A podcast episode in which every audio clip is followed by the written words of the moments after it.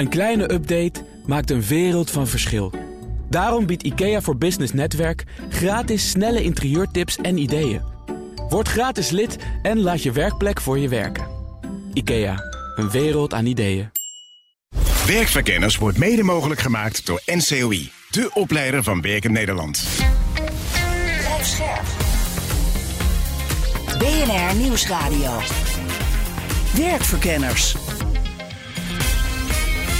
Rens de Jong. In deze BNR Werkverkenners ondernemen naast je vaste baan. Is die combi een goed idee? En hoe pak je dat aan? Verder een vacature waarbij je aan de slag gaat met kernenergie. En een leermeester met een mooie carrièrewijsheid. Maar nu eerst het BNR Werkverkenners nieuws. Werkverkenners. En dat krijg je deze keer van Nelleke van der Heijden en Emma Somsen. Dag Nelleke en Emma. Dag Rens. Hoi Rens. En dag Emma. Hi Nelleke. Jeetje, wij mogen gewoon een keer samen het nieuws doen. Ja, leuk hè? Ja, is jou wat opgevallen? Ja, zeker. Er is een, eh, een, een, een nieuw fenomeen zichtbaar, namelijk de Great Regret. In, uh, nou, je weet het misschien nog wel, in coronatijd gingen veel mensen die, uh, die stopten met hun baan, gingen switchen naar een nieuwe baan. Ja? Maar daar komen veel mensen van terug. Uit een nieuw onderzoek van recruitmentorganisatie Robert Walters uit Amsterdam blijkt dat maar liefst 60% teruggaat naar hun oude werkgever. Oh jee. Het is een uh, onderzoek wat ze hebben uitgevoerd onder 3000 professionals in Europa. Uh, veel werknemers die gaan terug vanwege het salaris. En een reden die ook vaak genoemd wordt, is de bedrijfscultuur. Oké, okay, en als je nou als werkgever ook denkt, nou die wil ik ook inderdaad wel terug, heeft uh, Robert Walters daar dan ook tips voor? Ja, een grootste tip is eigenlijk dat je voor goede procedures moet zorgen tijdens het sollicitatiegesprek. 81% bijvoorbeeld van de ondervraagden geeft aan dat ze nog steeds contact hebben met hun oude werkgever, ook in de privésfeer. Ik kan me voorstellen dat dat misschien een gekke werk-privé-balans oplevert. Uh, en dat als ze daadwerkelijk terugkomen, adviseert Robert Walters ook om voldoende groeimogelijkheden te geven. Vooral als de, de, de oude werknemers terugkeren in een uh, hogere functie dan dat ze daarvoor deden. Oh ja. Dus um, ja, the great regret. Ik ben benieuwd. Ja, ja. ja. En uh, wat is jou opgevallen in het arbeidsnieuws? Nou, ik verwacht dat het nieuwe seizoen wel regelmatig zal draaien om personeelstekorten. En nou, we horen ook steeds, de mensen zijn er gewoon niet. Ze zijn niet te vinden. Dus de oplossing moet in een andere hoek gezocht worden. En daar kwam ik een mooi voorbeeld van tegen in het FD, de robotkas. Het is nog wel een beetje toekomstmuziek, begrijp ik. Maar als ik de twee ondernemers zijn onderzoekers van de Wageningen Universiteit. Als ik die goed begrijp, is het wel nabije toekomst. Want juist in die glastuinbouw, daar zijn de personeelstekorten echt extreem. En het wordt ook steeds minder duur om robots in te zetten. Dus eerder was het gewoon veel te duur om uh, robots te gebruiken. Maar dat lijkt nu een beetje te gaan kantelen. Oké, okay, en maar hoe, hoe moet ik dat dan voor me zien? Hoe, hoe ziet zo'n robotkast eruit? Ja, daar vertellen ze ook al wat over. Ze zijn al langer zelf bezig met plukrobots. Maar ze ontdekten nu dat het rendabeler is om de plant naar de robot te brengen. Dan in plaats van dat je gewoon overal bij die plantjes een robot langs laat gaan. Dus ze hebben een soort rails ontwikkeld waar langs die plantjes naar de robot toe gaan. Die robot kijkt dan hey, deze plant moet verzorgd worden of deze plant is uh, klaar om geplukt te worden. En dat uh, doet hij dan ook wat er nodig is. En vervolgens uh, gaat hij via zijn rails weer terug naar zijn, naar zijn oude plekje. Oké. Okay. klinkt prachtig, toch? Moeten we in de gaten houden. Ja, ik ben heel benieuwd hoe dat eruit gaat zien, ja? En is jou nog meer opgevallen? Uh, ja, zeker. We kunnen namelijk steeds minder makkelijk liegen op onze cv. Dus uh, nou, mocht je er nog ooit een keer wat op hebben gezet met dat diploma heb ik gehaald, maar heb je eigenlijk niet gedaan. Uh, wordt het steeds moeilijker, want we worden steeds vaker gescreend door onze werkgevers. Okay. Gaat dan vooral over dat als jij een sollicitatiegesprek hebt gevoerd, je bent aangenomen en dat er dan een screening wordt aangevraagd. Uh, dat steeds vaker gescreend wordt, dat uh, blijkt uit cijfers van Validata Group. Dat is een bedrijf dat screenings uitvoert voor organisaties. Um, naast liegen op je cv wordt er ook vaak gecontroleerd op een crimineel verleden of op schulden. Uh, en zij zeggen dat vooral in de zakelijke en financiële sector uh, er steeds meer screenings worden uitgevoerd. Oké, okay, en mag dat eigenlijk ook wel? Nou ja, dat verbaasde mij dus ook. Maar dat mag dus wel. Um, je moet wel aan een paar voorwaarden voldoen als werkgever. Je moet bijvoorbeeld de werknemer laten weten dat er een screening aankomt. Uh, en de gegevens die je daar vervolgens uit krijgt, die mogen niet uh, voor andere doeleinden gebruikt worden. Oh ja. En is jou verder nog iets opgevallen? Dan gaan we even naar de personeelstekorten met stokpaardje. Maar de scholen ja, die zijn bijna overal weer begonnen. Alleen hier in Noord is nog de laatste vakantieweek. En dat schooljaar begint voor heel wat scholen meteen met een uh, tekort aan mensen. De Algemene Onderwijsbond die waarschuwt nu dat één op de negen kinderen zonder een leraar begint. Nou, vond ik wel uh, heftig klinken. Dus ik dacht, misschien kunnen we de voorzitter wel even bellen. Dat is Tamar van Gelder. Ja, goeie. Hey, Tamar, ben je daar? Ja, ik ben er. Eén op de negen, gaat dat dan alleen over het basisonderwijs? Nee, het gaat over het basisonderwijs, het primair onderwijs en we hebben het over het voortgezet onderwijs. Want ook in het voortgezet onderwijs hebben we echt te maken met grote tekorten. Nederlands, wiskunde, economie, ICT, Frans, Duits. Daar zijn gewoon te weinig leraren voor. Dus ook in het voortgezet onderwijs hebben we een megaprobleem. Komt het er dan op neer dat het in het voortgezet onderwijs het probleem het grootst is? Nou, ik weet niet of het ook nog groter is. We hebben gewoon ook daar echt een megaprobleem. Ja, en maakt het ook nog uit in welke regio je naar school gaat? Het is meer in de grote steden, maar overal in het land uh, hebben we te maken met tekorten. Dus ik denk dat elke leerling, elke ouder dit jaar uh, het merkt. Gaat merken, ja. Ik zag, er wordt al van alles geprobeerd. Hè, maar dat helpt eigenlijk uh, onvoldoende. Maar wat zijn nou dingen die, die wel geprobeerd worden? Nou ja, er zijn een aantal dingen die, uh, die, die, die we met elkaar doen. Uh, kijken wat er voor een vraagstukken in de regio zijn. Het maken dat uh, zij-instromer makkelijker is. Hè, dat je vanuit een ander beroep makkelijker leraar kan worden. Maar er gebeurt eigenlijk nog net onvoldoende. We zien dat, nou, het lukt ons nog niet om een CAO te sluiten bijvoorbeeld. En we weten dat uh, je alles op alles moet zetten om te zorgen dat leraren blijven werken in het onderwijs en dat er nieuwe leraren bijkomen. Er wordt ook nagedacht over vierdaagse weken. Dat is denk ik ook geen ideaal. Vierdaagse schoolweek, ja. ja. Kijk, dat is geen oplossing. Dat is natuurlijk, ja, de schoolleider uh, moet alles ook op alles zetten om het rooster rond te krijgen. En dan komen er oplossingen als een vierdaagse schoolweek. Of uh, dan worden er uh, anderen voor de klas gezet. Uh, om te zorgen dat kinderen wel naar school kunnen. Maar ja, eigenlijk kan je dan niet van onderwijs spreken. Nee, dus dat zijn eigenlijk helemaal geen wenselijke oplossingen. En de voorbeelden die jij noemt over de, een goede CAO, zij-instromers, dat zijn wat gewenstere oplossingen. Waar gaat het dan bijvoorbeeld om bij die arbeidsvoorwaarden geld? Nou, dan gaat het over loon, inflatiecorrectie. We hebben nu een aanbod uh, of een bod liggen van 5%. Nou, we willen in ieder geval 9 tot 10% binnenhalen. Maar ja, dat is het, minimale wat we kunnen doen, hè, inflatiecorrectie. We zeggen ook wel van misschien moet je echt werken naar kleinere klassen. Want dat zorgt ervoor dat leraren voor de klas blijven staan. En dat het vak ook aantrekkelijker wordt. Zodat, omdat je met kleinere klassen meer oog kunt hebben voor elk kind. En nu moeten uh, leraren toch weer elke dag denken: oh, ik heb misschien wel uh, die en die niet echt kunnen helpen vandaag. Of die niet goed kunnen zien. Of niet contact op kunnen nemen met een ouder. Terwijl dat wel nodig is. Dus wij zien echt kleine klassen als een belangrijke oplossing. Ja, en is dat ook iets wat de overheid moet regelen? Nou, dat, dat is in ieder geval iets wat mooi zou zijn als, we, als er een nieuw coalitieakkoord zou komen te staan. Dat we gewoon met elkaar zeggen, elke klas heeft 21 leerlingen. Dus dat is iets wat, uh, wat de minister zou moeten gaan doen. Ja, en de eeuwige discussie van als iedereen nou een paar uurtjes meer gaat werken, is daar nog ruimte, denk je? Nou ja, er is iets van ruimte. Uh, maar bedenk wel, in de steden waar het al zo ingewikkeld is, werkt iedereen eigenlijk al bijna, uh, zit op 80, 90 procent. Dus daar is niet zoveel ruimte meer. En iedereen die minder is gaan werken, is dat gaan doen omdat ze het niet meer aankunnen. Dus of dat nou, eh, misschien jaag je dan nog wel meer mensen het ja, onderwijs uit. Kijk, onderwijs zou gewoon, uh, is het allerleukste zeg maar sector om in te werken. Je kan echt van betekenis zijn. Het is een prachtig vak. Het is iets magisch hè, om leerlingen echt te kunnen helpen in hun loopbaan. Maar dat wil je ook wel uh, in een prettige omgeving doen en daar de tijd voor hebben. En dat is nu allemaal niet zo. We richten onze hoopvolle blik op de nieuwe coalitie, die er dan over een hele tijd natuurlijk pas is. Dus daar heb je voorlopig nog even niks aan. Maar als, uh... Nou ja, elke ouder, ouder en leerling kan natuurlijk wel bij de stembus echt wel kiezen voor onderwijs. Ja, nee, dat is een goed advies wat je nog meegeeft. Dankjewel. Oké, okay, goed. Dank. Rens de Jong. En dan de themavraag van deze uitzending. En die draait om ondernemen naast je baan. Als je een goed idee hebt voor een bedrijf, hoe begin je dan? Zeg je al het andere op en ga je er vol voor of combineer je het? Nou, steeds meer mensen kiezen voor dat laatste. Die beginnen met ondernemen naast een vaste baan. Maar hoe je het ook aanpakt, Het begint met een goed onderscheidend idee. En daar denken veel mensen net iets te makkelijk over, merkte deze coach. Mensen denken van nou, dat moet toch wel lukken. En soms zijn er anderen met een vergelijkbaar idee. Er zijn inmiddels wel, wel veel slaapcoaches, maar ik denk dat het gewoon heel erg belangrijk is om daarin onderscheidend te zijn. Werkgevers die schrikken er wel eens van als medewerkers naast hun baan willen gaan ondernemen.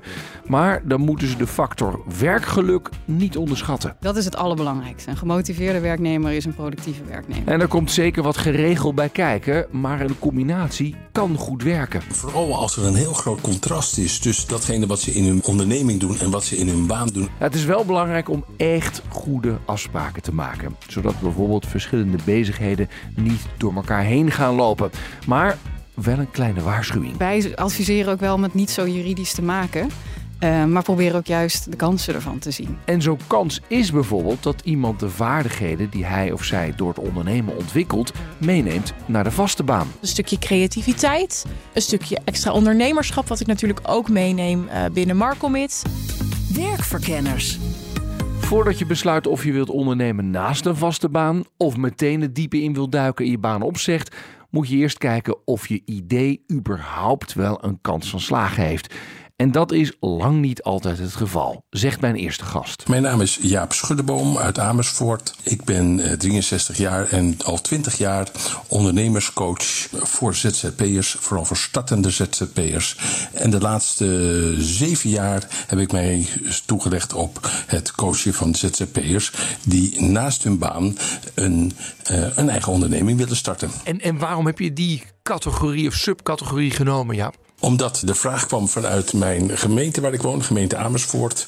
Die heeft een groep mensen die hiervoor in, in aanmerking kwamen. En vroegen of ik dat, uh, vooral het ondernemersgedeelte dan van hun werkzaamheden, zeg maar, tot mij wilde nemen. Ja, ja. En jij helpt mensen met het idee voor het bedrijf en dan inderdaad go for it. Wat, wat, wat zijn de allerbelangrijkste aspecten als jij een plannetje hoort waarvan jij zegt go for it? Go for it, dat is eigenlijk waar ik heel veel tijd aan besteed vooraf. Voordat ik daadwerkelijk met de begeleiding, met allerlei aspecten die met ondernemerschap te maken hebben, met die klant aan het, aan het werk ga. Dat is namelijk van hoe haalbaar is jouw idee?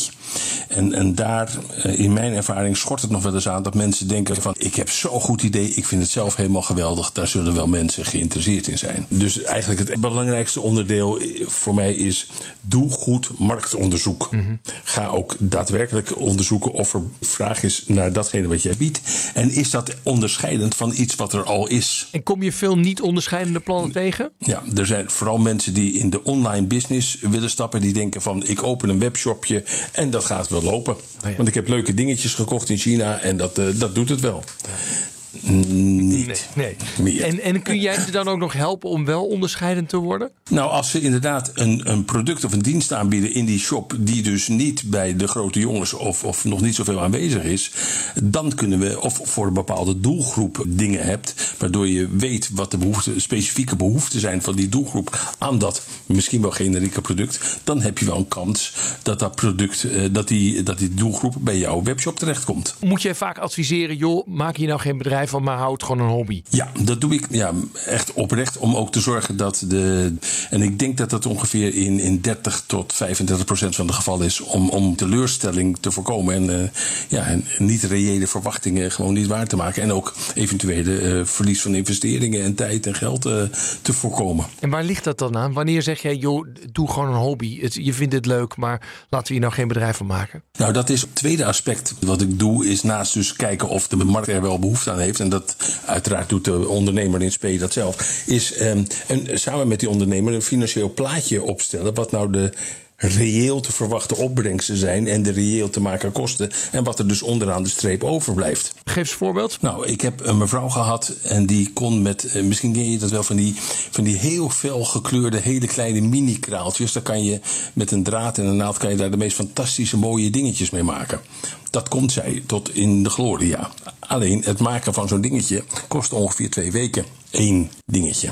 Oh. Dan kan je dus nooit genoeg dingetjes maken om er eh, enigszins geld mee te verdienen. Nee, dan zou ik echt blijven zeggen, behoud een hobby. Precies, nou dat is ook zo met, met volle overtuiging gaan doen. En ze, de hele familie heeft nu babyslofjes en weet ik wat allemaal van dat, uh, van het spul. Maar ja, nee, tot een echt een, een onderneming heeft het dus niet geleid. Ja. Deze uitzending gaat over mensen die het naast hun baan doen. Vind je dat een mhm. beter idee dan dat je helemaal cold turkey zegt: ik stort me in het nieuwe avontuur? Nou, dat is denk ik een beetje. Dat is wel afhankelijk van het ondernemersidee. En het is ook of je het financiële risico kan lopen. Dat je dus inderdaad zegt van jongens, ik zeg mijn baan op. Dus er komt geen inkomen meer binnen. En dat is natuurlijk een risicofactor. Nou, en als je die kan afdekken met of spaargeld of het inkomen van een partner, uh, dan zou ik in principe zeggen, als het idee goed is, uh, go for it.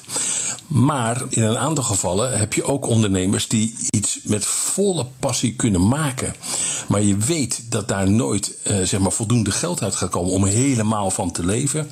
En, en dat zijn de mensen die bij uitstek geschikt zijn om de combinatie te gaan maken tussen um, werknemerschap voor een deel en ondernemerschap voor een deel. Mijn volgende gast wist zeker dat ze een goed idee had en dat daar eigenlijk voor eeuwig een markt voor is. Mijn naam is Marlin Goethals. Ik ben 32 jaar.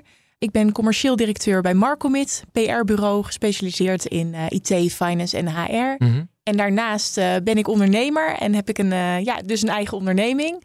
De slaapvee. Nou, dat spreekt misschien al een klein beetje voor zich. Nou, maar... weet ik niet hoor. Sla nee. Slaapvee, jouw bureau, nou ja, wat is dit? Ik tover kindjes als het ware weer in slaap. Nou, is dat wel heel kort door de bocht, maar ik uh, help gezinnen met kleine kinderen om weer een beetje de rust terug in het gezin te krijgen. Nou, we hebben wel uh, een, een, markt te pakken waar er veel vraag naar is, denk ik, toch? Ik, uh, ik denk het wel. En het is ook een markt die altijd doorgaat. Hè? ik bedoel, baby's blijven geproduceerd worden. Dus, ja. en die inderdaad. blijven ook huilen en ouders blijven in paniek. Ja, ja, ja, ja, in sommige gevallen wel. Niet altijd natuurlijk. Het is slechts 30% van de kinderen tot vier jaar die echt slaapproblemen hebben.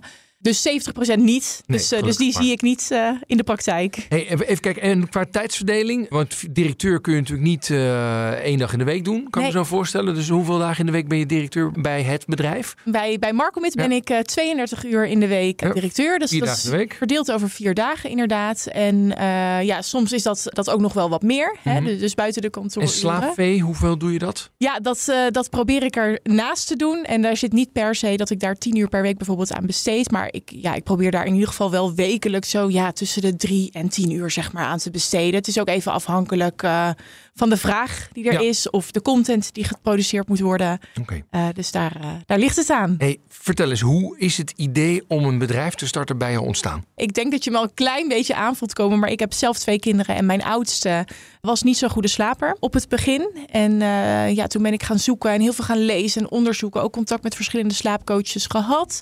En daaruit bleek dat ik een aantal dingen anders moest gaan doen. Mm -hmm. Dat heb ik gedaan. En sindsdien slaapt mijn kindje, mijn oudste kindje, inmiddels 3,5 jaar, echt uh, als, als, een, een roos. Als een blok. Ja. En uh, nou, dat gevoel wat ik kreeg toen hij eindelijk sliep, ja. dat was zo geweldig. dat ik dacht ja, dit, dit wil, gun ik andere ouders ook. Ja, dus hier ik, zit een uh, markt in ook. Nou ja, ook dat. Ja. dus, dus dat is eigenlijk het idee geweest om, om dit zelf te doen naast mijn job. Ben jij toen gaan onderzoeken van oké, okay, uh, uh, wat komt er allemaal bij kijken als ik een eigen bedrijf wil starten? Niet uh, in eerste instantie. In eerste instantie was het eigenlijk gewoon mijn bedoeling om uh, vooral heel veel kennis te vergaren. Ik heb een, uh, een opleiding gevolgd. de droomrippenmethode is de methode die ik aanhoud. En um, daarin kwam eigenlijk ja, gedurende de opleiding ook naar voren van oké, okay, hoe, hoe ga je dan een eigen praktijk starten? Want mm -hmm. het is niet voor iedere student weggelegd, zeg maar. Dus niet iedere student die, die ik tegen ben gekomen, die wil ook daadwerkelijk een eigen bedrijf hierin beginnen. Ja, maar bij mij wel. En uiteindelijk heb ik gedurende de, de tijd echt wel nagedacht over wat wil ik dan. Ja, want je had ook natuurlijk kunnen zeggen, ik stop met uh, Marcomit en ik ga gewoon vol pool op de slaapvee. Had ik inderdaad kunnen zeggen. Dat Waarom heb, heb ik je niet dat niet gedaan? Ja, omdat ik het. Nou, ik, ik ben ergens een beetje een zekerheidszoeker. Mm -hmm. Dus ik vind het heel belangrijk om, uh, ja, om zekerheid te hebben. Om uh, de zekerheid van een vaste baan, van een vast inkomen. Nou, jong gezin. Dus ook belangrijk dat er uh, dat de hypotheek betaald kan worden. Dat de mondjes gevoed kunnen worden. Dat. Maar daarnaast vind ik het ook wel heel erg tof om iets naast mijn werk te doen. Waar ik me een beetje in kan verliezen. Waar ik mijn creativiteit in kwijt kan. Waar ik een beetje kan freewheelen. En daarnaast, ja. Maar dan begint het bijna een beetje te klinken als een hobby. Ja, zo klinkt het misschien, maar zo is het niet bedoeld. Want ik vind het ook wel echt wel heel erg leuk om te bouwen aan een, uh, aan een bedrijf. Ik heb wel overwogen om misschien de verhouding slaapvee markomit wat, wat anders te gaan doen. Dus Mhm. bijvoorbeeld een dagje minder markomit en een dagje meer slaapvee. Maar op het moment dat ik dat 100% wilde beslissen, toen kwam er een nieuwe kans bij Markomit op mijn pad. Ja. En toen kwam de directiefunctie dus om de hoek. Ah, dus je bent, je hebt, dus je bent en een bedrijf gestart en je hebt twee kleine kinderen. En eh, je zegt, oh wacht even, bij Markomit vragen ze ook nog om eh, directeursfunctie. Laat ik Ja. het ook maar gaan doen. Ja, Nee zeggen zit niet heel erg in het repertoire, begrijp ik. vind ik lastig. dat klopt. Maar ik eh, ben mezelf wel eens een beetje tegengekomen op mijn 21ste door altijd maar ja, ja, ja te zeggen. Dus ik ken wel mijn grens. Mhm. Eh, en die bewaak ik ook heel erg goed. Maar zit daar niet juist hier het probleem in dat als je inderdaad eh, en ja zegt tegen een bedrijf ernaast en een demanding job en je, je hebt ook nog een gezinsleven. Nou, dat is nogal wat. Weet je, ben je niet bang dat je het of allemaal te weinig doet, of dat je daar gewoon totaal eh, van over de toeren raakt. Wat ik denk dat het allerbelangrijkste is, is om daarin wel een balans te vinden. Ja, dat ondernemen naast je baan heeft natuurlijk ook gevolgen voor de werkgever. Hoe kijken werkgevers aan tegen de groeiende ondernemingsdrang bij hun medewerkers? Ik ben Anne Megens, directeur beleid en advies bij werkgeversvereniging AWVN. Eh, Begin dit jaar was er in ieder geval sprake van groei. Van mensen die een bedrijf starten naast hun baan in loondienst. Merken jullie dat als werkgevers ook of niet? Ja, we merken wel dat er bijzondere constructies ontstaan. Eh, mensen die eh, hun hobby's uitbouwen tot een kleine onderneming of tot een volgende baan. Eh, mensen die überhaupt naast hun werk allerlei andere dingen oppakken. Ja, dat is wel een, een trend die ik herken. Ja, en verheugt werkgevers dat vooral of zijn er ook zorgen? Nou, overwegend positief. Het zegt iets over initiatief dat mensen nemen, dat ze willen leren, dat ze zich willen ontwikkelen, dat ze niet stilstaan in hun loopbaan. En dat Mhm. is iets wat we natuurlijk van harte aanmoedigen. Daar komen wel altijd allerlei praktische vraagstukken bij en eh, daar moet je het wel over hebben. En wat zijn die praktische vraagstukken? Bijvoorbeeld, hoe doen we het met beschikbaarheid? Veel banen zijn goed vast te leggen in arbeidstijden. En dan weet je ook gewoon wanneer je waar moet verschijnen. Maar dat geldt niet altijd. En hoe doe je dat dan als op twee plekken aan je getrokken wordt? Oh ja. Als een opdrachtgever per se wil dat jij op vrijdagochtend eh, aanwezig bent bij een vergadering. Terwijl dat ook je dag is waarop je werkt. Nou, dat is in de praktijk allemaal wel eh, uit te vogelen. Maar je moet het er wel over hebben. Ja. En dat is dan ook wel iets waar werkgevers eh, of wat vertrouwen geeft. Als je als werkgever weet dat een werknemer ook bij jou gewoon gemeld heeft dat hij iets anders is gaan doen. Eh, Levert het al problemen op? Komen bedrijven, want jullie zijn natuurlijk een bedrijfsvertegenwoordiger, al naar jullie toe met van help, ik heb advies nodig? Nou, wat we, wij zijn vaak betrokken bij CAO-onderhandelingen. En daar komt dan wel eens op tafel of er een nevenwerkzaamhedenbeding in de CAO moet komen.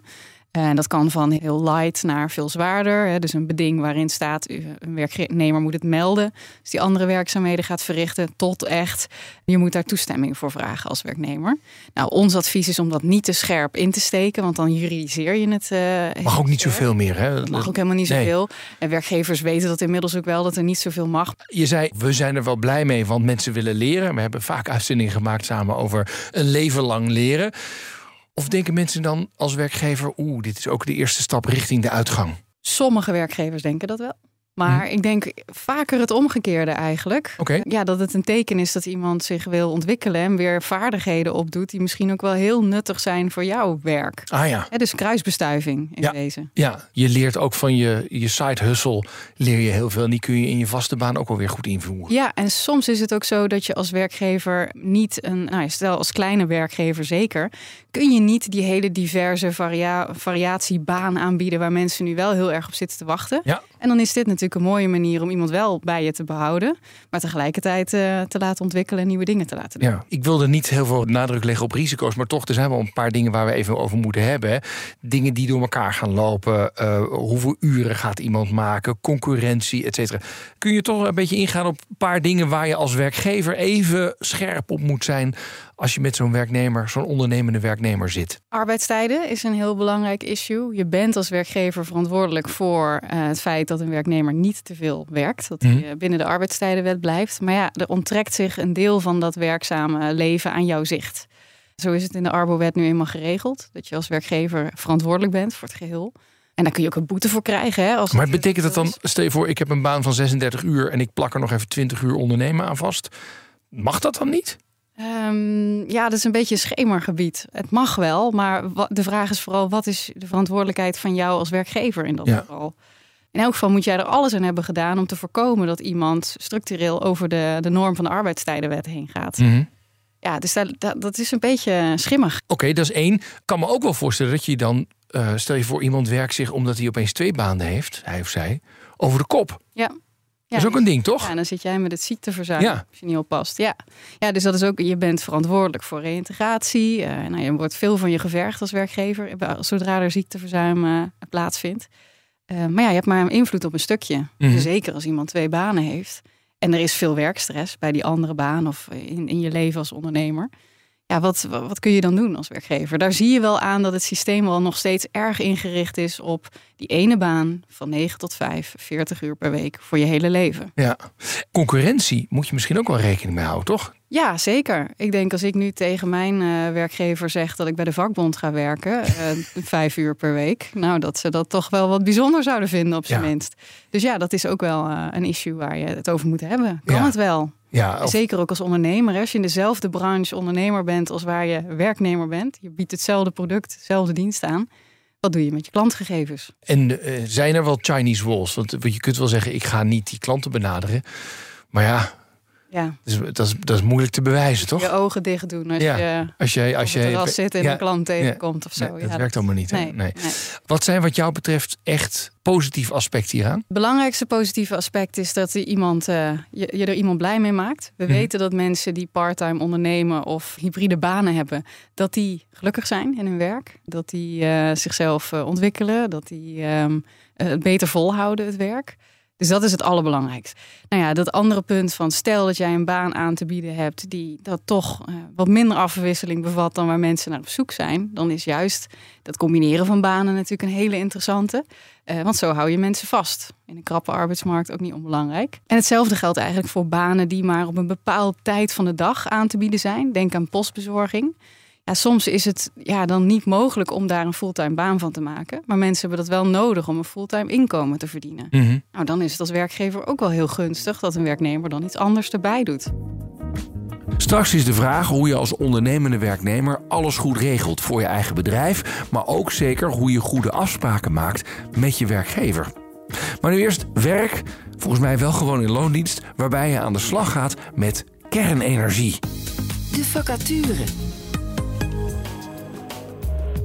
Iedere week speuren wij het web af op zoek naar interessante of opvallende vacatures. En deze keer viel ons oog op een baan als consultant nucleaire veiligheid bij NRG. Nou, als de vacature zo lees, dan ga je onder andere een rol spelen bij de bouw van twee nieuwe kerncentrales in Nederland. Jawel, een behoorlijk controversieel onderwerp. Eh, ik ben benieuwd wat voor een persoon ze eigenlijk zoeken. Daarom ga ik even bellen met Joost van den Broek, directeur consultancy en service bij NRG. En ik heb hier zijn nummer. Met Joost van der Broek. Dag Joost, met eh, Rens de Jong van BNR. Zeg, een consultant nucleaire veiligheid, wat ga je dan doen? In een nutshell, ehm, als je aan een nucleaire installatie werkt of als je een nucleaire installatie eh, bedrijft, dan moet je voldoen aan een heel, heel stelsel aan technische en organisatorische maatregelen. Want uiteindelijk wil je altijd ervoor zorgen dat dat apparaat robuust en veilig is. En als consultant nucleaire veiligheid zorg je dat je eh, de, die techniek en al die regelgeving eh, ja, samen, in samenhang ontwerpt, zodat je voldoet aan alle eisen, maar ook jezelf ervan overtuigt dat je aan alles hebt gedacht. Ja, ja, dus jij moet die kerncentrale die gebouwd gaat worden, jij zegt, oké, deze is veilig, want we hebben er goed over nagedacht. Eigenlijk komt het in- heel in het kort komt het daarop neer. En dat, dat, en, maar dan praat je wel over zeg maar twee meter papier met berekeningen, analyses. eh, en tot in het kleinste detail moet je aantonen dat in elke situatie je alles onder controle hebt.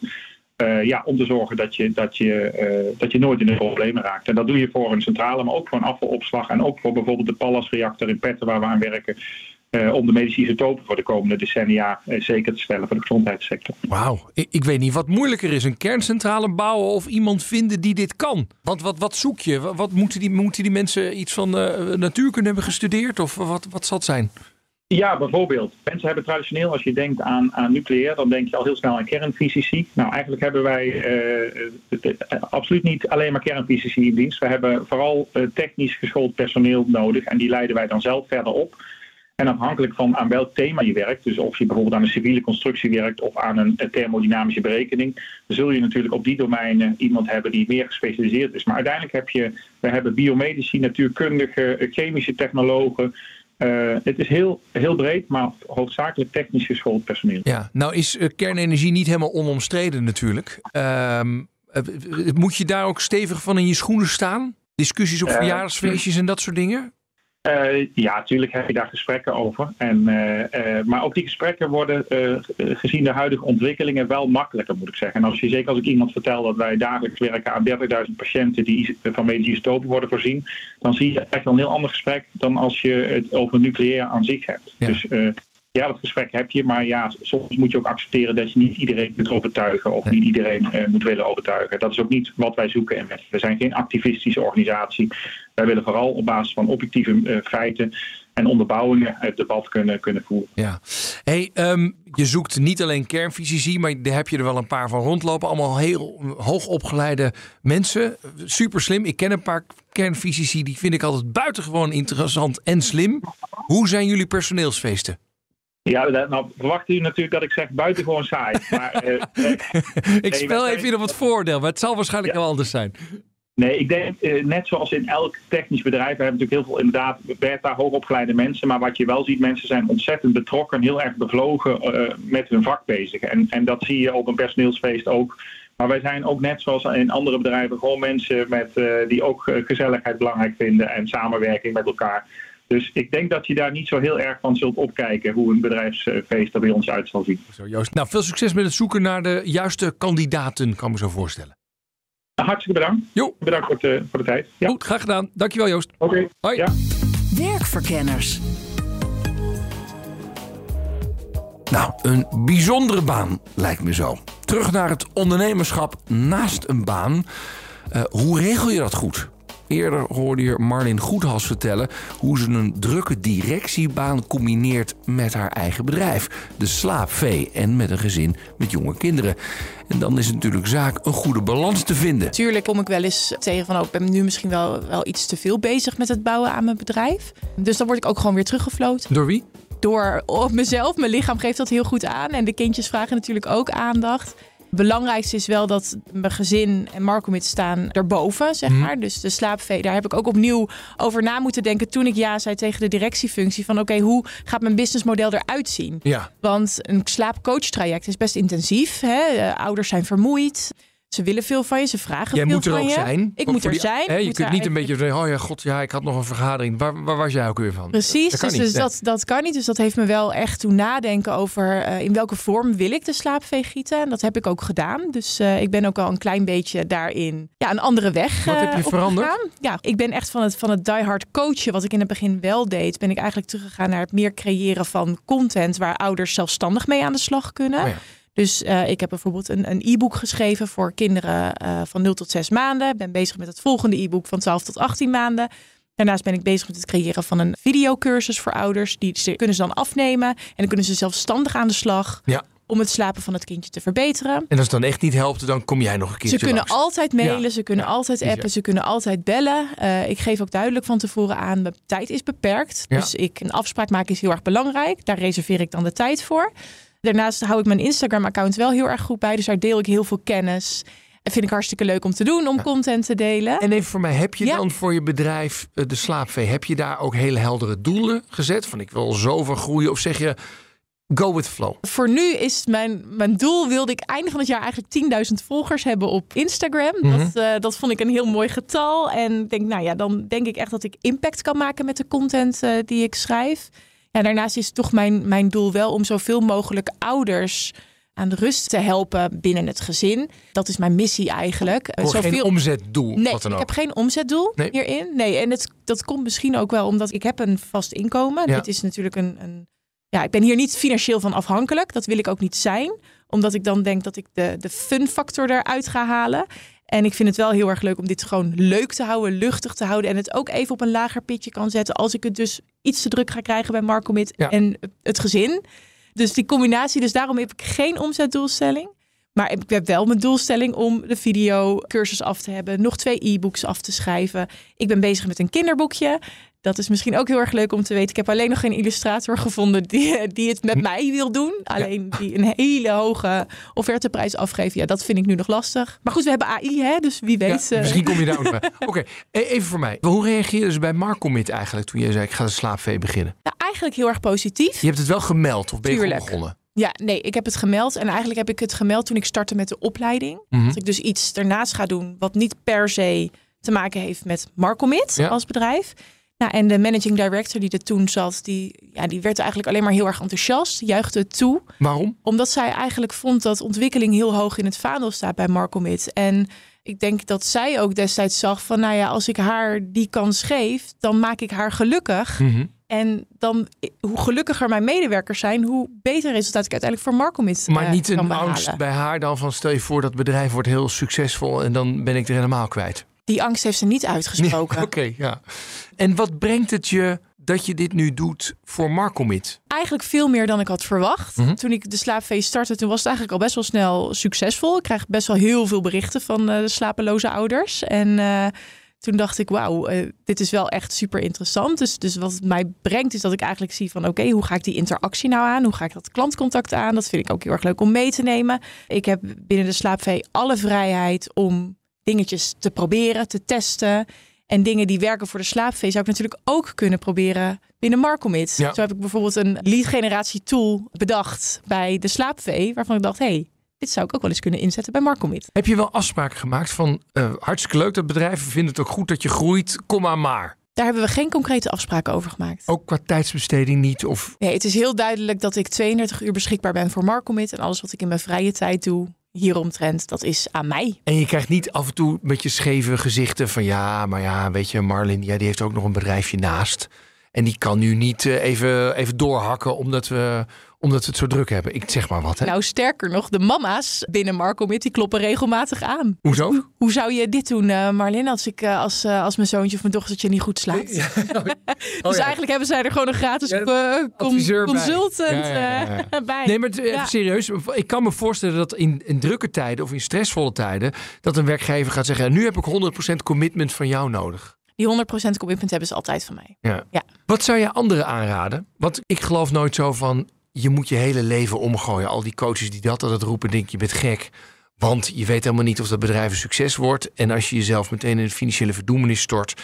eh, dan krijg je daar alleen maar stress van... terwijl je juist leuk aan een bedrijf moet bouwen. Dus ik vind het heel verstandig. Wat zou jij aanraden aan mensen die met hun hoofd... in een soort business ideetje zitten... maar daar nooit verder mee komen? Nou, allereerst maak het bespreekbaar. Ik denk dat dat heel erg belangrijk is. Als je er zelf inderdaad aan blijft denken en je maakt het nooit bespreekbaar, ja, dan blijft het bij denken. Dus maak het bespreekbaar. Vooral met degene om je heen, met je netwerk en ook met je werkgever.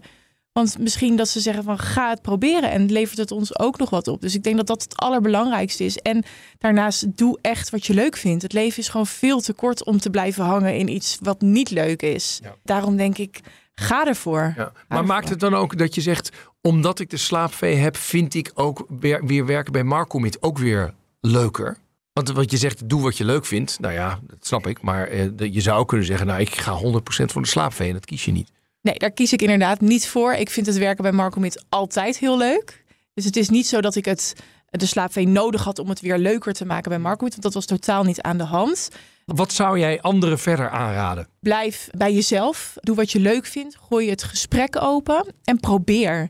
En als je inderdaad, net als ik, zoekt naar wat zekerheid, dan ga dat vinden en doe daarnaast eh, iets erbij. Ja, probeer en- en probeer het. En het kost je ook niet zo heel veel, hoor, zo'n bedrijf starten, toch? Het, het heeft mij de inschrijving bij de KVK gekost. En een Ehm, website? de website, dat, daar heb ik een leuke deal mee kunnen sluiten. Gelukkig, omdat ik natuurlijk bij eh, Marco met het PR-bureau waar ik werk ook heel veel content heb mogen schrijven, heb ik de content voor hen geschreven en zij hebben mijn website. Oh ja. ja. Eh, design van mijn boekjes, eh, dat is wel eh, inkoop. Dus, dus daar heb ik wat aan, aan uitgegeven. Maar eigenlijk eh, alles wat er binnenkomt aan de slaapvee, investeer ik ook weer terug. Dus daar kan ik weer van groeien. Ga ervoor, dat is dus duidelijk de boodschap van Marlin. Is er dan ook een soort checklist te geven van hoe je dat het beste aanpakt? Nou, dat leg ik voor aan ondernemerscoach Jaap Schuddeboom. Je gaat je markt bekijken, je gaat het financiële plaatje bekijken. Nou, dan heb je een heleboel praktische dingen die je moet leggen. Ehm, De Belastingdienst, een boekhouder. En dan ga je gaan kijken naar van, eh, waarom doe ik wat ik doe? En, en, en blijven onderzoeken of datgene wat je bedenkt en opschrijft in een soort van ondernemingsplannetje, of dat ehm, blijft aansluiten bij wat de markt wil. En dan zo in een, nou, in, gemiddeld in een drie maanden tijd, in mijn eh, ervaring, zou je tot een goed eh, startplan en, en, en startmogelijkheden moeten kunnen komen om te, om te gaan starten. En dan weet je ook waar je aan begint. Ja. En hoe pak je het aan met de werkgever? Want dat eh, kan ook wel een beetje botsen, of niet? Ja, nou wat, wat sowieso en altijd een tip is, is ga niet iets doen waarmee je concurreert met je werkgever. van eh, ik doe iets bij mijn baan en dat het lijkt me ook wel leuk om dat voor mezelf te doen. Want dat, dat is een, een recept voor de ellende. Dat moet je niet doen. Dus ik zou altijd iets zoeken en daar moet je dan maar wel tegenaan lopen. Maar wat daar sterk van afwijkt. En ik zou vanaf dag één open communicatie met mijn werkgever over mijn plannen hebben. Ja. Dat is wat ik al mijn klanten aanraad. Omdat je, ja, dan kan je ook op een gegeven moment de stappen zetten naar meer tijd aan je onderneming besteden en minder tijd aan je, uh, aan je baan gaan ondersteunen. En dat, dat weet jouw werkgever ook. Hè. Als je fulltime werkt en je komt plotseling bij en mensen zeggen, nou uh, baas, vanaf volgende week ga ik uh, maar twee dagen per week hier weer werken. Ja, dan, dan zadel je die baas op met een probleem. Ja. En, en soms lopen de dingen even door elkaar heen. Hè. Een telefoontje van bedrijf 1 gebeurt in de werktijd van bedrijf 2. Hoe gaan we daarmee om? Nou, daar zijn natuurlijk allerlei mogelijkheden voor. Ik zou aan alle kanten proberen om dat altijd gescheiden te houden. Dus heel praktisch ook zorg dat je een andere telefoon hebt voor je zaak. Zeker in dit geval dan voor je normale uh, telefoongebruik. En zorg dat als je niet met je bedrijf bezig bent, dat er even een antwoordberichtje op de zakelijke telefoon staat. En die je dan ook niet beantwoordt op het moment dat je voor je baas aan het werk bent. Mm. En vice versa. Want anders kan er iets mis gaan lopen, begrijp ik? Nou, kijk, je haalt uit beide bronnen haal je, haal je inkomen uit als het goed is. En vooral bij, zo'n, uh, bij je werkgever heb je bepaalde verplichtingen uh, waarvoor hij je dan betaalt. En ik vind dat je daar dan ook uh, voor 100% moet inzetten. En dat je het dus niet kan maken om tijdens werktijd bij je, bij je werkgever. om dan uh, lekker met je bedrijf bezig te zijn. Ja, het, het, gaat denk ik heel veel gezeur opleveren als je dat, als je dat verkeerd ja, aanpakt. En je, en je moet aan beide kanten, dus ook naar, naar je klanten van je onderneming. moet je ook duidelijk maken. ja, jongens, ik ben op, uh, noem maar wat. maandag en woensdag ben ik uh, fulltime bereikbaar. en in de avonturen. Maar daartussendoor moet je het even op per mail doen. of stuur me een appje. maar dan antwoord ik ja. op het moment dat ik tijd beschikbaar heb. Dus je zegt ook tegen de klanten van het parttime bedrijf: jongens, ik, ik doe dit parttime. Ja, dat zeker als het, als het maar beperkt is. Hè. Uh, kijk, er zit een omslagpunt in uh, van, van als je vijf werkdagen hebt. Op het moment dat het na drie dagen ondernemen en twee dagen baan wordt, dan ben je bijna wel altijd wel bereikbaar. Hè. Want je kan die drie dagen netjes over de week verdelen. Dan ben je heel grotendeels van de week bereikbaar. Maar zolang dat nog andersom zit, dus of één of twee dagen in je bedrijf werken en drie dagen of vier dagen voor je baas werken, ja, dan moet je daar uh, in je communicatie naar je klanten ook, uh, ook duidelijk in zijn. En er zijn natuurlijk talloze digitale mogelijkheden voor klanten om met jou in contact te komen. En als je een webshop hebt, dan kan natuurlijk een klant altijd bestellen, ook al ben je er niet. Alleen de uitlevering en dat soort dingen of wat dan ook, ja, dat gebeurt dan in de tijd, in de tijd dat je beschikbaar voor bent. Gewoon een goede chatbot aanschaffen. Tegenwoordig gaat dat heel makkelijk. Ja, bijvoorbeeld. Ja. Hey, uh, heb je het idee dat werkgevers hier over het algemeen enthousiast over zijn? In mijn ervaring, wat ik hoor van een aantal klanten die dat dus hebben gedaan. Vooral als dat contrast maar groot genoeg is, dan zie je ook dat ze zich volledig in kunnen zetten op het moment dat ze voor die baan bezig zijn. En dat dan een werkgever weet dat die meneer, mevrouw drie dagen per week of, of een parttime werkt, maar er dan ook helemaal is. Dan zal zo'n werkgever ook geen enkel probleem daarmee hebben. Ik kan me namelijk ook wel voorstellen, ik weet niet of het onderzocht is, dat mensen er zelf ook wel weer enthousiaster van worden. Ook van de baan die je dan, ja, die, die je dan ja, ook nog dat, hebt. Ja, dat is sowieso het geval. En er zijn ook constructies mogelijk waarbij je met behoud van uitkering kan gaan ondernemen. En dan dus deels je inkomen, of je, ja, je, je inkomen haalt uit de uitkering en deels haalt uit je eigen onderneming. En dat soort mensen, die zie je opbloeien. Omdat ze zelf voor hun brood kunnen zorgen voor een deel. En, en naar eigen waarde krijgen en dat soort dingen. En dat, dat straalt af op de rest van hun leven. En dat geldt inderdaad ook voor mensen uh, in hun werk. Want ja, je, je bent gewoon gelukkig, het gaat goed. En dan, dat heeft ook uitstraling op je, attitude en je houding ten opzichte van je werkgever. De mensen die dit luisteren en denken: potverdorie, ik moet daar toch eens een keer. Ik heb al jaren een idee in mijn hoofd. Maar ik moet het gewoon part-time gaan doen. Wat, wat zou jouw top drie tips zijn? Ga goed marktonderzoek doen of je iets onderscheidends hebt waarmee je de markt op kan. En ga een reëel plaatje maken van hoeveel inkomen je daar dan uit wil en kan halen. En een derde tip zou zijn: toets dat bij een paar bestaande ondernemers. Die niet met jou direct concurreren, uiteraard. Nou, belangrijk is ook dat je het goed regelt met je werkgever. En daarbij hoef je niet snel bang te zijn dat jouw baas nee zegt. Want het is niet makkelijk voor een werkgever om een verzoek om naast die werk te gaan ondernemen te weigeren, zegt Anne Megens van werkgeversvereniging AWVN. Dan moet je een, echt een zwaarwegend bedrijfsbelang hebben waarom dat zou mogen. Mhm. Ja, en dat, die, die toets is heel zwaar. En dat is de nevenwerkzaamheden toets.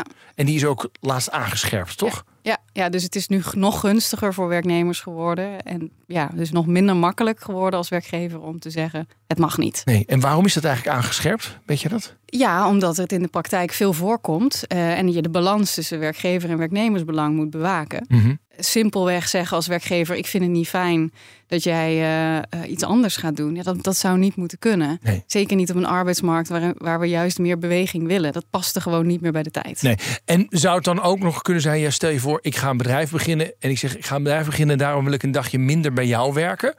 Is dat nog een geldige reden om te zeggen, nee, dan mag je het bedrijf niet beginnen? Nou, je mag eh, een verzoek doen om je arbeidsduur eh, te verkorten. Ja. Eh, en ook daar moet weer een heel zwaarwegend belang liggen als werkgever om te zeggen dat kan niet. Nee. Dus je mogelijkheden zijn beperkt. Mogelijkheden zijn beperkt om nee te zeggen, behalve als er een heel zwaar bedrijfsbelang is. En wat is dat dan? Wat zijn dan hele zware bedrijfsbelangen? Ik kan me voorstellen dat je bijvoorbeeld in de zorg, waarin je ook een bepaalde eh, beschikbaarheid moet hebben. Uh, denk aan als je een uh, arts bent met een specialisatie en je moet ook beschikbaar zijn in het weekend. Je werkt dan niet altijd, Mhm. maar je moet wel beschikbaar zijn. Dat je dan niet kan zeggen, ja, maar ik draai elke weekend in de horeca mijn bardiensten. Dus uh, helaas gaat dat niet. Ja, ja. Op dat soort situaties gaat het. Ja. Er zitten toch wat risico's in. Hoe kunnen we die risico's beperken voor de werkgever? Ja, afspraken, afspraken, afspraken. Dus Mhm. het zit niet zozeer in het in de CAO vastleggen of in de wet vastleggen, maar onderling vastleggen in Mhm. je organisatie. Uh, met elkaar afspreken. Wat betekent het als jij gaat ondernemen? Het in de gaten houden. Dat uh, als het heel succesvol is, je bedrijf, dat zou natuurlijk mooi zijn. Dat je dan op tijd wel aan de bel trekt als het te veel dreigt te worden. Als je Ja. bijvoorbeeld over die urennorm heen uh, dreigt te gaan. En zeg je nou, nou dat zou je. Sommige bedrijven hebben zo'n handboek voor werkenden. En daar staat alles in geregeld. Hè? Dus ook uh, hoe je je sabbatical weer inricht en dat soort dingen. Zou daarin moeten? Of is het meer echt maatwerk naar één werknemer toe? Wat ik zou doen, is in zo'n handboek vastleggen dat je als werknemer moet aangeven. bij de start of wanneer je eenmaal aan het werk bent. wat je aan nevenwerkzaamheden hebt. En dan vervolgens wat je dan afspreekt, hoe je dat combineert, dat doe je in maatwerk. En uh, moet je dat ook nog contractueel gaan vastleggen? Of is een mailtje genoeg wat jou betreft? Ja, ik zou over dit soort dingen niet uh, te vaag zijn, maar gewoon vastleggen. Ja? Ja. Waar, ja. Waarom, waarom zeg je zo uh, streng niet te vaag zijn? Nou, omdat, je zei het net zelf al, je wil geen gedoe op het moment dat het misgaat. Je wil van tevoren dit soort dingen hebben afgesproken en zo helder en transparant mogelijk over zijn. Zeker als je in netelige situaties komt als uh, uh, dat je een klant bedient in je rol van ondernemer, die je ook kent in je rol van werknemer. Ja, weet je, dan wil je niet op dat moment geconfronteerd worden met de vraag hoe gaan we hiermee om. Mm -hmm. Maar dat wil je dan van tevoren hebben afgesproken. Ja.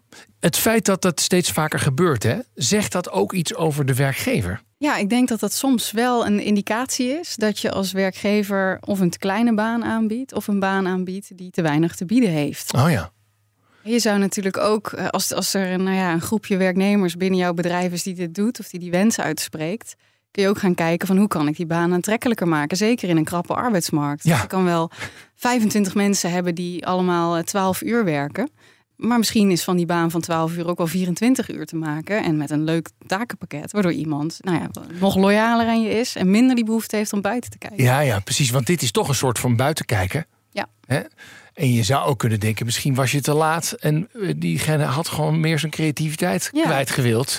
Had hem, hij- had hem of haar dat nou geboden binnen het bedrijf. Precies. Ja. Ja, ja, dus het is ook wel een soort wake-up call als mensen bij je aankloppen. Ja, dat denk ik wel. Ben ik wel aantrekkelijk genoeg? Ja.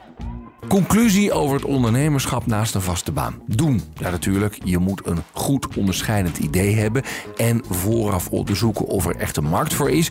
Maar als je dat kunt afvinken, dan hoor ik niet echt bezwaren. Wel is het belangrijk om goede afspraken te maken met je werkgever. Wanneer ben je met je bedrijf bezig? Wanneer ben je 100% beschikbaar voor je vaste baan? En als het niet erg is als je soms een telefoontje voor het ene afhandelt bij het andere, zorg dan dat dat wel in evenwicht is. Of maak afspraken over wat je levert voor je werkgever, als die het niet erg vindt hoe je het doet, als je het maar doet. Nog wel een slimme tip van Jaap Schuddeboom: zorg voor zoveel mogelijk contrast tussen bedrijf en je baan. De leermeester. Laatste onderdeel van deze uitzending, de leermeester. Wie zorgde bij jou dat je een andere afslag koos? Wie maakte dat je een kantelpunt had in je carrière? Of hielp je een stap te zetten die je anders helemaal niet durfde te zetten? Deze week bellen we met de leermeester van Olivier de Neven. Hij is presentator, voice-over en muzikant. Dag Olivier. Goedemiddag. Wie is jouw leermeester? Mijn leermeester is Barnier Geerling. Oh, en in een paar zinnen, wat heeft hij met jou gedaan? Nou, het, is, uh, het was mijn uh, voice-over coach. Uh, ik was muzikant vooral, eigenlijk volledig op dat moment. En ik dacht, ik wil een uitstapje gaan maken. En hij leerde mij eigenlijk om op meerdere paarden te wedden in je carrière. Dus niet gewoon alles op één paard te gooien, maar juist nou ja, een beetje te spreiden van je winkansen. En daar heeft hij me heel erg mee geholpen. Goed, ja. nou we gaan hem eens even bellen. Ik heb hier zo'n nummer. Komt-ie. Met Barnier. Dag Barnier, met Rens de Jong van BNR Nieuwsradio. Hi Rens, hallo. Hi. Um, ik heb hier iemand die jou heeft aangewezen als uh, zijn of haar leermeester. Wat leuk. Ja. ik ben, ben, heel benieuwd. Ja. Geen idee. Uh, even kijken, de andere kant van de lijn, want die heb ik daar. Maak jezelf maar even bekend. Ja, Barnier, Olivier de Neef hier. hey Olivier, wat leuk om van jou te horen. Had je dit, uh, Barnier, had je dit verwacht of niet? Nee, absoluut niet. Ik, heb een, uh, ik, ik, ik, werd vorige week volgens mij gebeld om, uh, om uh, daar werd dit meegedeeld dat ik of ik in deze show wilde meedoen. En ik heb me een week lang mijn hoofd gebroken wie, ja, wie, wie dit zou, zou kunnen zijn. Maar ja. nou, wat leuk. Olivier, leg eens even uit. Wat, wat, wat, klaarblijkelijk heb je dat nog nooit zo uitgelegd. Wat heeft Barnier bij jou gedaan dat toch echt een kantelpunt is geweest? Ik heb Barnier dus wat ik zei leren kennen als mijn voice-over coach. En hij ja, heeft mij uh, op het moment dat ik volledig gericht was op muziek... ook een beetje leren, uh, ja, kennis leren maken met alle andere dingen... die je zou kunnen doen met je stem. Uh, in dit geval dus het voice-over vak. En daarmee kwam eigenlijk ook meteen de les van... oké, okay, je kan dus ook meerdere dingen doen in het leven. Die kan je naast elkaar doen... En ja, dat is eigenlijk niet alleen heel erg goed voor je hè, financiële uh, positie, dat je niet afhankelijk bent van één ding, ja. maar ook gewoon heel erg leuk. Ja. Dus ja, ik vond het een fantastische les en die heb ik mijn leven meegedragen sindsdien. Wanneer wist je dit? Nee, dit wist ik niet. Ik vind het wel onwijs leuk om te horen natuurlijk. Ik geef heel veel lessen aan, uh, aan cursisten in het, uh, in het stemmenvak.